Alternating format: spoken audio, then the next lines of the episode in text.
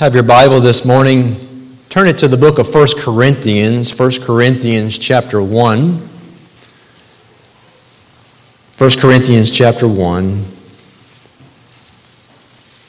I believe, as we all know here today, one of the things that the Lord wants in His church is unity, oneness of heart, oneness of mind, one voice declaring the glories of God.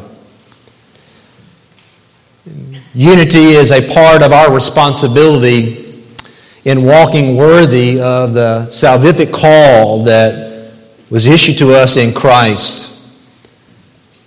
In fact, if you recall in Ephesians 4 is there that Paul wrote that therefore I, the prisoner of the Lord, implore you to walk in a manner worthy of the calling with which you have been called with all humility and gentleness, with patience, showing tolerance for one another in love, being diligent to preserve the unity of the Spirit in the bond of peace. There is one body, one Spirit, just as also you were called in one hope of your calling, one Lord, one faith, one baptism, one God and Father of all, who is over all and through all and in all. But the church is made up of a diverse group of people. But though we are diverse, we all have one thing in common, and that is our salvation in Christ.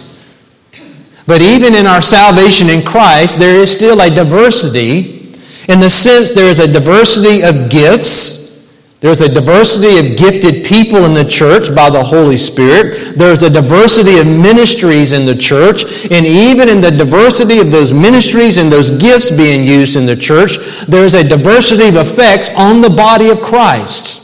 But yet, even with those diversities, it is all from the same Spirit. It's all from the same Lord. It's all from the same God who works all things in all persons. So maintaining unity is something that God calls on us to do in the body of Christ, but it is something that we have to be diligent to work on and work together as a part of the body of Christ because we are all still sinners. And we were reminded of that in our study through the book of Philippians and Philippians 4, where a couple of weeks ago, if you recall, we were there in Philippians chapter 4 and looking at verses 2 and 3, where we saw that there were two ladies in the church, and these two ladies that had been very influential in the church and very valuable in the church were struggling in being united in living together in harmony in the Lord. So here it was, this gospel centered, gospel participating church, where they were having some struggles in the church of all of the people getting along together. Some conflict had come or was beginning to take shape there in the church at Philippi. But what was interesting about it, if you go back to that for a moment and think back to it in your mind, you remember that Paul did not indicate what the problem was. He didn't tell us what it was that was causing the division or the conflict between these two ladies in the church. And so that got me to thinking. It got me to go back and begin to read through the different epistles in the New Testament and begin to pick some things out that I noticed that were very clear issues that were causing or had caused division or schisms or conflict in the church. So that's what I want us to do. I, I want us to go through a series that I have entitled United We Stand, Divided We Fall. And what we're going to see is there are some specific things in Scripture that we will see that if we're not careful at diligently fighting against, in our own hearts, in our own lives, it can cause division in the church. It can cause division, quarrels, splits, schisms, just disharmony in the church. There were about seven or eight of them that I, in going through and reading through God's Word over the past week or two, that I was able to kind of glean from. There's obviously there would be more that we could probably talk about, but this morning I just want to address the first one with you, and we're going to find it here in 1 Corinthians chapter one, and that is unnecessary camps in the church. One of the things that can cause division or conflict in the church is when they begin, they begin to have unnecessary camps, is the way I describe it, in the church. Whereas people are identifying in one group or another. This is what we have here in 1 Corinthians chapter 1. Pick it up reading with me in verse 10 where Paul writes, Now I exhort you, brethren, by the name of our Lord Jesus Christ, that you all agree, and that there be no divisions among you, but that you be made complete in the same mind and in the same judgment. For I have been informed concerning you, my brethren, by Chloe's people, that there are quarrels among you. Now, what is the quarrel about? Look at verse 12. Now, I mean this, that each one of you is saying, I am of Paul and I am of Apollos, and I of Cephas, and I of Christ. So he reminds them Has Christ been divided? Paul was not crucified for you, was he? Or were you baptized in the name of Paul? What we have here, Paul says he has been informed that there are some quarrels that have led to some divisions here in the church at Corinth, whereby they have set up camps. There is the camp of Paul, there is the camp of Apollos, there is the camp of Cephas, and then there's the camp of Christ, which basically is saying, well, I don't even know if we even need a pastor or a preacher. And they're identifying under these men, they have set up camps and who it is that they are identifying with. Well, what is happening here is what something I have seen happen and hear about quite often than what I would like to hear about that churches making mistake as the church at Corinth does here, where they're dividing themselves into the camps when it comes to the preachers or the pastors of the church. And what's interesting when you look at, let's just look at, think about these three men. In particular, we're going to look more at Paul and Apollos. But, I mean, if you look at who it is that they're trying to divide up under, it's not as though one of these men was more qualified than the other. You have Paul, Cephas, and Apollos. All three men were sound in their biblical knowledge.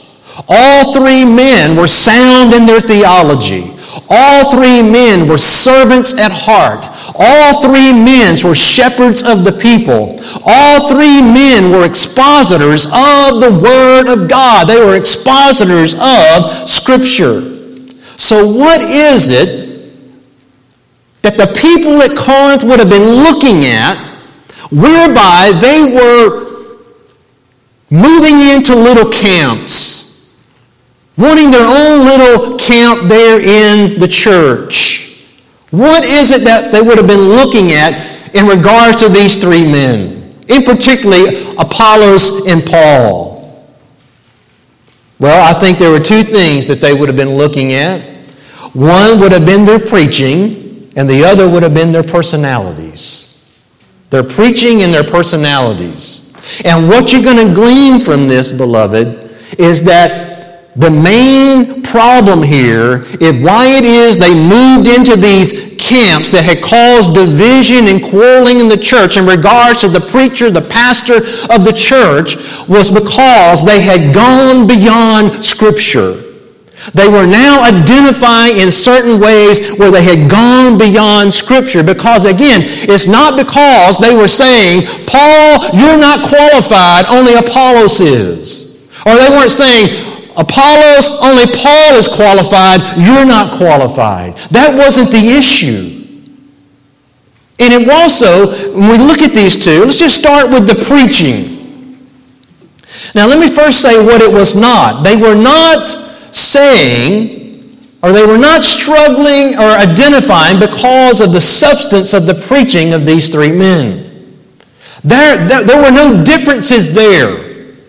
And what I mean by that is, is when you look at all three of these men, and we can go back and read in other places in Scripture, especially in the book of Acts, and you will notice if you're talking about Peter, Peter was a man that was effective in preaching the gospel, of explaining the word of God. You can go back to the day of Pentecost. It is Peter that stands up, filled with the Holy Spirit, and proclaims the gospel of Jesus Christ that day, and it is thousands that are getting saved. It is Peter, the primary apostle that spoke usually for the other apostles, that the people were sitting there devoted to the apostles' teaching. It was Peter who was called to go to the house of Cornelius, where there he preached the gospel, and Cornelius and all his household got saved. So it wasn't the message or the substance of what Peter was preaching that was different than Paul or Apollos.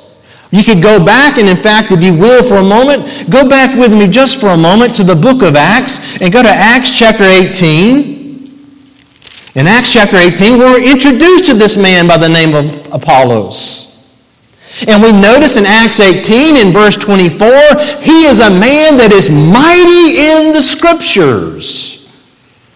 He's mighty in the scriptures. We see in verse 25, he is fervent in spirit.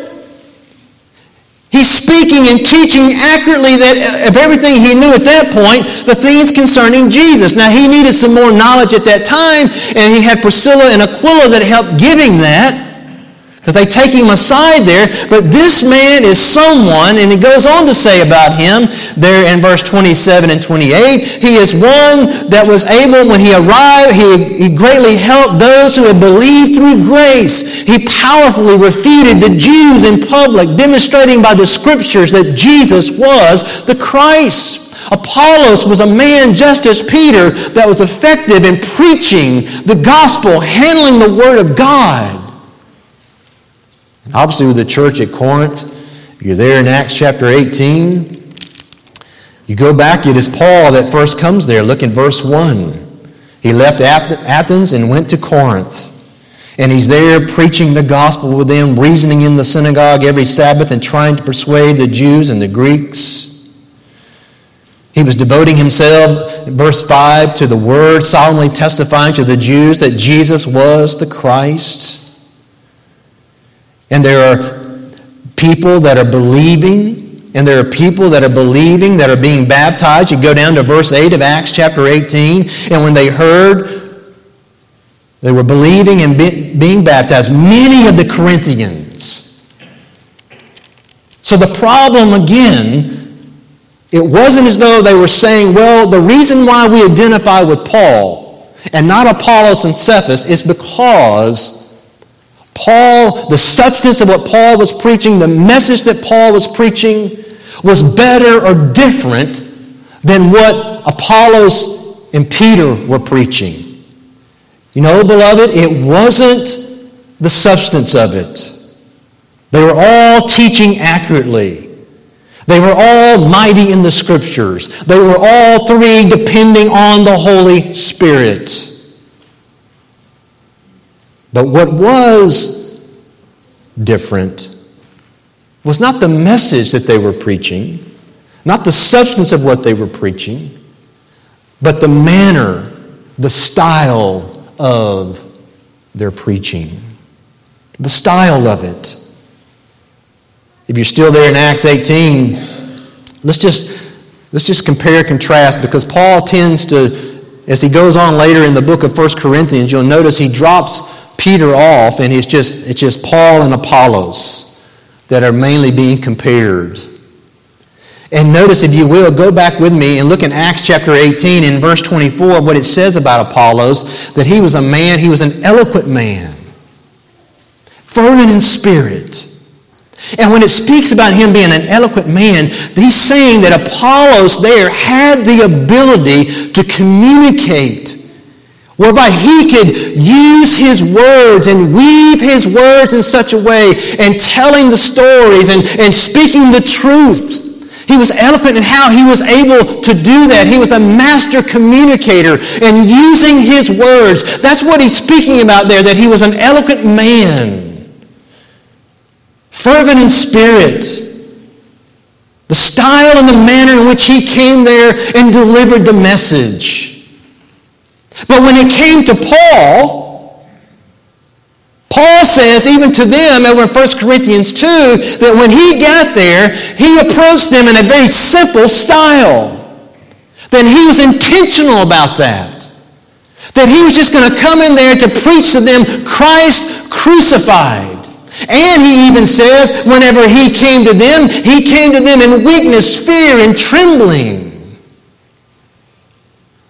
In fact, just to help you see something, go with me over to 2 Corinthians chapter 11. Go to 2 Corinthians chapter 11 for a moment.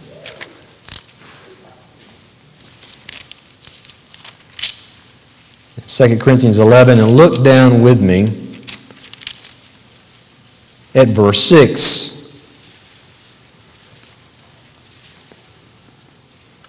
Paul is defending his apostleship to them. And he says there in verse 6 But even if I am unskilled in speech. Now, Paul is making reference to that because it seems as though that's what the church at Corinth maybe was saying, some were saying about Paul. And by saying the unskilled in speech, he's not, he doesn't mean there that he was unskilled in the handling of the Word of God. I mean, Paul was a master at handling the scriptures. Paul was a master in that sense at, preaching the Word of God. Paul was someone who had diligently studied to approve, make sure he was approved by God and how he handled the Bible and handled it accurately. Paul was skilled. In fact, if you remember, Peter even mentions in one of his epistles, he says, Paul teaches some very deep and difficult things to understand. It wasn't because Paul was some shallow preacher that he was unskilled. The idea here, them being unskilled, is though when they look and compared him to someone like Apollos, he just didn't seem to be a skilled presenter of the Word of God. He was a simple man, and how he was presenting things to them compared to Apollos. And this is what the folks were beginning to quarrel about in the sense that they began to, to, to establish camps in the church, thinking in this way when it came to the preacher, the preaching of the Word of God. Looking at the style, looking at the manner in which it was being delivered. Let me say another thing that they would have been looking at in the preaching. If you go back with me now to 1 Corinthians chapter 1, you're going to find that something else that they seem to be dividing about when it came to their preaching was the significance the significance of that individual preacher's preaching in their life. That is the significance it had had on their life. Because if you go back to chapter 1, Notice what Paul, follows up with this about. He says, Look, verse 14, I thank God that I baptized none of you except Crispus and Gaius, so that no one would say, You were baptized in my name. So, see, you notice what he says. He says, Some of you are saying, I'm of Paul. And then now down here he says, And no one would say, You were baptized in my name. So, what was happening? What was happening is, again, they're going beyond Scripture. They're going beyond Scripture in that they are attributing the significance of the ministry that Paul had in their life, or Apollos had in their life, or Peter had in their life. They're attributing that to those men. It's though it was those men who did that. It wasn't Paul, it wasn't Apollos, it wasn't Peter, it was God. And that's what they were missing. That's why Paul says, Look, I'm thankful that I didn't baptize some of you because some of you would be identified with me as though it was, it was me who actually died for you. It was me who actually saved you. It wasn't, it was Christ. Those that were more impacted by Paul were more loyal to Paul. Those who had been more impacted by Apollos were loyal to Apollos. They were starting to give credit to the preachers instead of God. That's why Paul picks this back up. Go over to chapter 3 in 1 Corinthians. Go over to chapter 3. Where he says they're, they're acting like mere men, they're, they're, they're acting like unbelievers. Verse 1 And I, brethren, cannot speak to you as to spiritual men, but as to men of flesh, as to infants in Christ. I gave you milk to drink and not solid food, for you were not able to receive it. Indeed, even now you are not able, for you are still fleshly. For since there is jealousy and strife among you, are you not fleshly? And are you not walking like mere men? For when one says, and here he is, he picks it back up what he said in chapter 1. For when one says, I am of Paul, and another, I am of Apollos, are you not mere men? That is, you're acting like mere men. You're looking at things the way the world looks at things. What then is Apollos, and what is Paul? Servants. Just servants through whom you believed even as the Lord gave opportunity to each one. I planted, Apollos watered, but God was causing the growth. So then neither the one who plants nor the one who waters is anything, but God who causes the growth. Now he who plants and he who waters are one, but each will receive his own reward according to his own labor. Notice what Paul is trying to get across to them. He's wanting them to see that, look, all we were were servants. And Apollos and I on the same team. Here you are dividing up as though we're on different teams. We're not. We're on the same team. And the only difference between the significance and impact that our ministries may have had on you personally was not because of who we were, it's because of God. God gets the credit for that. Maybe I was just the one God was using to plant something in your heart and in your life, but now He brought Apollos in and through that watered it, and now there's growth. Now there's salvation, or now there's more sanctification taking place in your heart and in your life.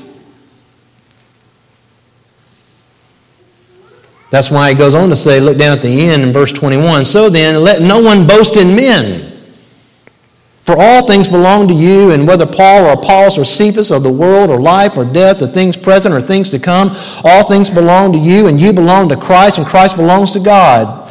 Verse 1, chapter 4 Let a man regard us in this manner. He's saying, look, he's trying to correct their thinking because they're not thinking rightly, and because they're not thinking rightly in regards to preachers and the significance of their ministry, it has caused division and quarrels and strife and jealousy in the church. So he says, Let a man regard us in this manner as servants. We are just servants of Christ and stewards of the mysteries of God. In this case, moreover, it is required of stewards that one be found trustworthy. But to me is a very small thing that I may be examined by you or by any human court. In fact, I do not even examine myself, for I am conscious of nothing against myself, yet I am not by this acquitted, but the one who examines me is the Lord. Therefore, do not go on passing judgment before the time, but wait until the Lord comes, who will both bring to light the things hidden in the darkness and disclose the motives of men's hearts, and then each man's praise will come to him from God. Paul is saying, look, you just need to regard us Whoever it is that is your pastor or your preacher, he's telling the church at Corinth, just regard that man just simply as a servant of Christ. who's been given a stewardship from God as a pastor, a leader, a preacher in the church. And that's all he is. He's just a servant, a servant shepherd under the great shepherd, the Lord Jesus Christ.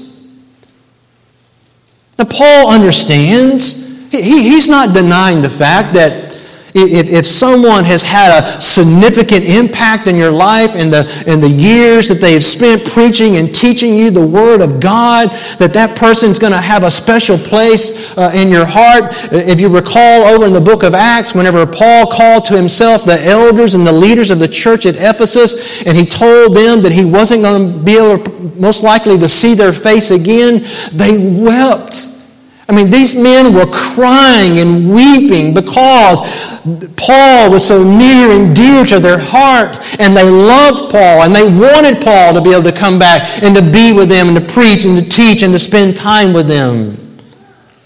Paul understands, even as he says in 1 Timothy 5 and verse 17, that those men that work hard at the preaching and teaching of the word are to be honored with double honor. Paul understands that. But don't go beyond Scripture. As he says to them here, don't go beyond what has been written. He says there in verse 6. Now, these things, brethren, I have figuratively applied to myself and Apollos for your sake, so that in, in us you may learn not to exceed what is written, so that no one of you will become arrogant in behalf of one against the other.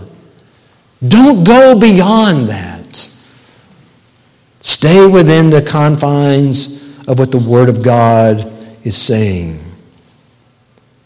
So you see, they, they begin to divide into camps in regards to the preachers because they were looking at the style of their preaching and they were looking at the significance of their preaching on their life.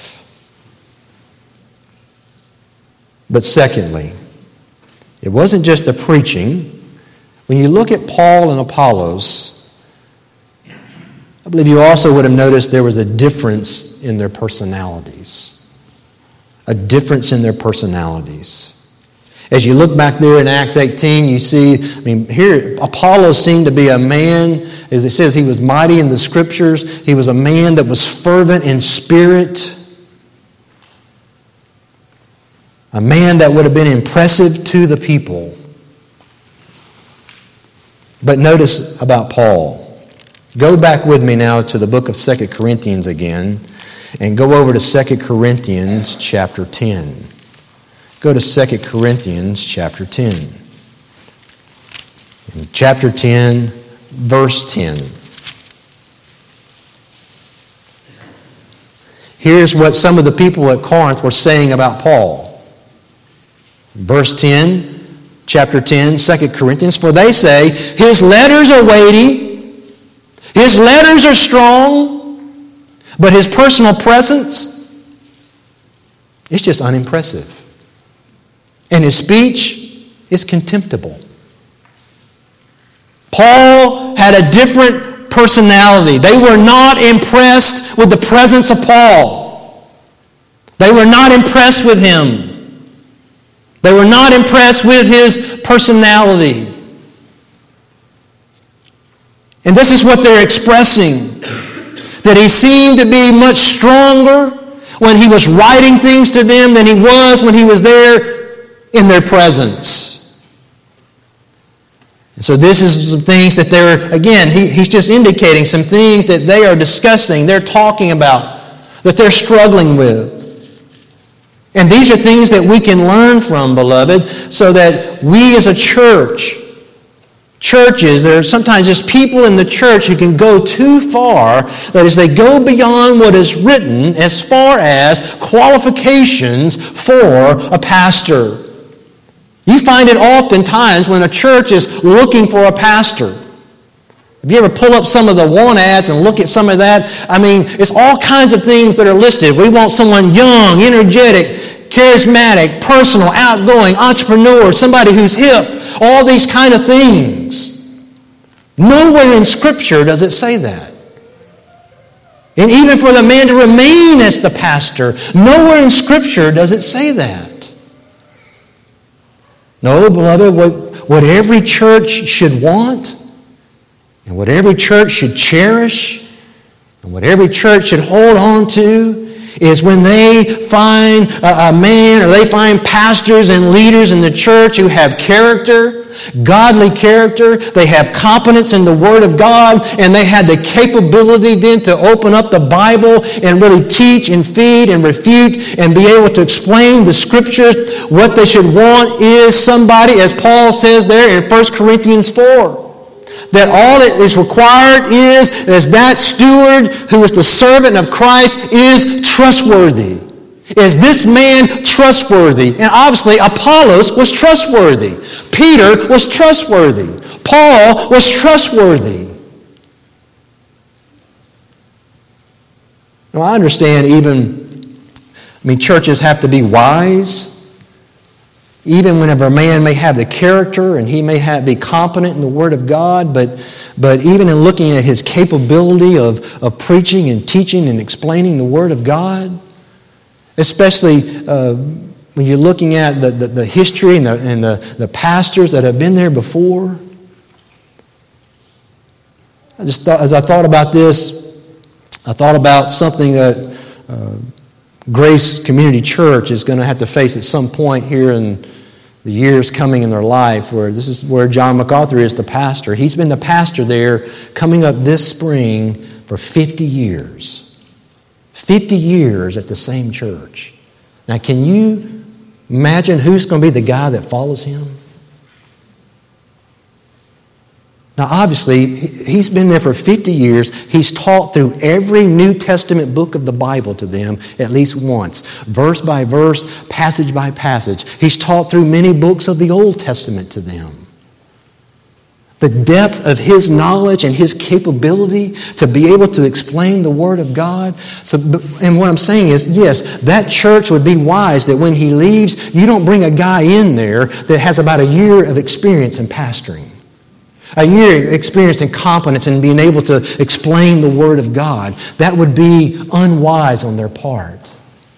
So I'm not saying there aren't some wisdom principles there that if a church, if a church is used to somebody going this deep into the Word of God and explaining it to them, and then they're without a pastor, it probably wouldn't be wise to bring in somebody who goes about like that. They're going to struggle with that. But ultimately, what you want to see here when you put these things together, and what Paul was trying to get across to the church at Corinth is don't go beyond the scriptures. Because when you go beyond the scriptures, you start getting into camps that are unnecessary. It should be that it's just more important to every church. They have a skilled man who's skilled at handling the Word of God, who is trustworthy because he has character, he's competent, he is capable. That's what God requires. That's what God wants. And that's what the church needs to make sure that they're looking at the character of the man? And does and will he feed our souls week after week the word of God? You say, well, how can we have that? How can churches make sure they don't move into these kind of camps? Well, you can go back to what Paul said there in 1 Corinthians 1. In verse 10, he says, I exhort you, brethren, by the name of our Lord Jesus Christ, that you all agree, that there be no divisions among you, but, but that instead of divisions, here's what you need you need to be made complete in the same mind and in the same judgment. That is, you have to work hard, and this is something we've been touching on from Philippians. You have to work hard at being at the same mind having the same mindset, the same opinions, the same agreements. Now, what is it? Well, you stop and think about it. Even of a, of a church of our size, uh, what is it that we can all have agreement on? Well, it's not going to be over preferences. We're not necessarily going to all agree on preferences. But we can all agree and come to the same mindset and be of the same opinion and same agreement if we're all looking at the standards in Scripture. If we stay with the standards in Scripture, and our minds are being renewed by the Scripture, and our minds are being conformed and shaped to think the way the mind of Christ thinks, then that's how we come to have that same opinion, same agreement, same judgment, same mindset.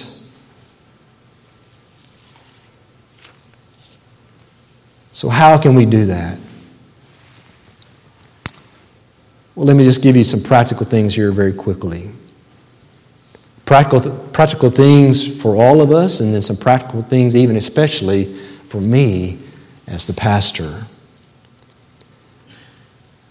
Practical things for all of us would be this one, that we are all united in praying for our mindset. That we're all united in praying to have the same perspective, even in this area, about what it is that we look for and look at when it comes to the preaching and the teaching of the Word of God. Also, that we're united in praying for the pastors, the leaders of the church. That you're also united in preparing each week. United in preparing each week. If we're all working to prepare our hearts and our mind to come here every Sunday to hear the Word of God, Thus, as we've been looking at on Wednesday nights, we're talking about that the, from the book of James, in James chapter 1, where he t- tells them about receiving the word. How is it that we all can be united and have the same mindset when we come here to receive the word of God? It's if we're all approaching the word of God the same way, if we all have the same attitude towards the word of God, if we're all applying the word of God, if we're all accepting of the word of God, if we're coming united in preparation. You see, you have a responsibility every week before you get here, and that is to prepare yourself before you walk in these doors. You prepare yourself to come in here and to hear what God has to say. Just as I have a responsibility to prepare myself to come in here and say it. And say what it is God's calling on me to say. So, yes, I would say, as far as application for me personally as a pastor, it would be to prepare. That I need to prepare so that what I come to share is the message that is what God's Word is saying in teaching. But secondly, an application for me would be to also be faithfully praying for you praying for your receiving of the word, praying for your unity, praying for your perspective, praying about your mindset. But thirdly, it also requires of me, in application to this, to be learning who you are more and more. Every week, every month, every year, learning who you are to better minister, preach, teach, shepherd. And obviously, it also requires of me to be found trustworthy. Trustworthy in how I handle the Word of God and how I present it, how I share it, that I need to be found trustworthy. So, this is how the church at Corinth needed to come together. They had divided up in their church because they had a different mindset when it came to the preaching and the teaching of the Word of God. And it's not, it's because they weren't all looking at the same standard. They were all looking at their own standards. They were all looking at their preferences in those areas that we talked about. The preferences of the personalities, the preferences of the preaching in regards to style and its significance in their life. Instead of looking at the trustworthiness, the preparedness, the message of what it is that is being shared. And this is what God's Word calls on us to do and to maintain here in the body of Christ. So, beloved, I hope that you will take this and think through this in your own heart and your own life. And, and always just ask God to help you to stay within the, the bounds of Scripture. To stay within the bounds of Scripture. I want to ask you to bow your heads in prayer for a moment.